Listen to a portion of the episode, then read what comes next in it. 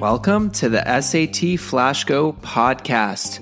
This podcast is designed for high school students preparing to take the SAT. We are going to provide you with the tips and strategies so that you can ace the SAT. Now, without further ado, let's go on to the topic for today.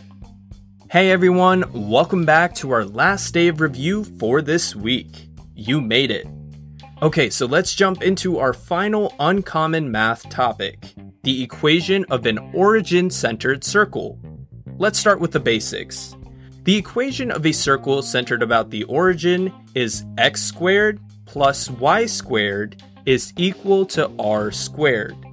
Once again, x squared plus y squared is equal to r squared is the equation of a circle centered about the origin. Now, take a look at the diagram provided to supplement today's review. You can find this on the cover art for this episode if you are listening on Spotify, or on our Instagram page, which you can access using the handle at SATFlashGo. Really take a second to check this diagram out. See if you can notice anything interesting about it. You may have noticed that there's a triangle found inside of the circle. This actually points out a very cool concept. The equation of a circle centered about the origin is just the Pythagorean theorem. The one difference is that instead of using A, B, and C, we use X, Y, and the radius R.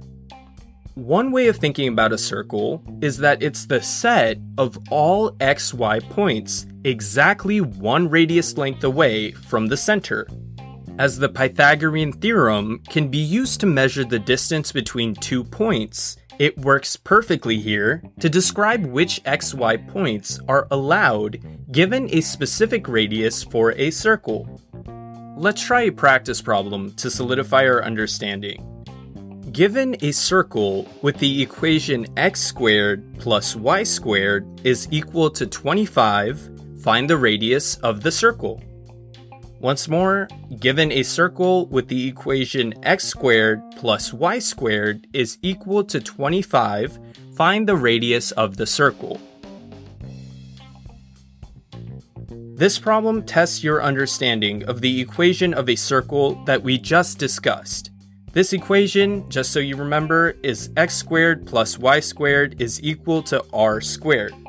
Now, since 25 is in the position for r squared, when we take the square root of this value, we find that the radius r for the circle has to be 5.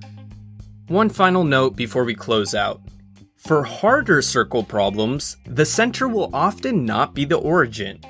In these cases, there is a more complex version of the formula that we talked about today, which accounts for these horizontal and vertical shifts but we'll leave that discussion for another day. That completes our review for the week. You all are doing really great work with this review. I say it often, but I mean it. Great, great work. Merry Christmas and happy holidays to all who celebrate. Have a phenomenal weekend, and I will see you on Monday. This episode of the SAT Flash Go podcast is powered by Ivy Experience, an educational company. Ivy Experience provides students SAT and ACT test preparation, college application and essay coaching, academic advising, and more. Ivy Experience helps students succeed in a world where college admissions are more competitive than ever. Please check out ivyexperience.com to learn more about this great service.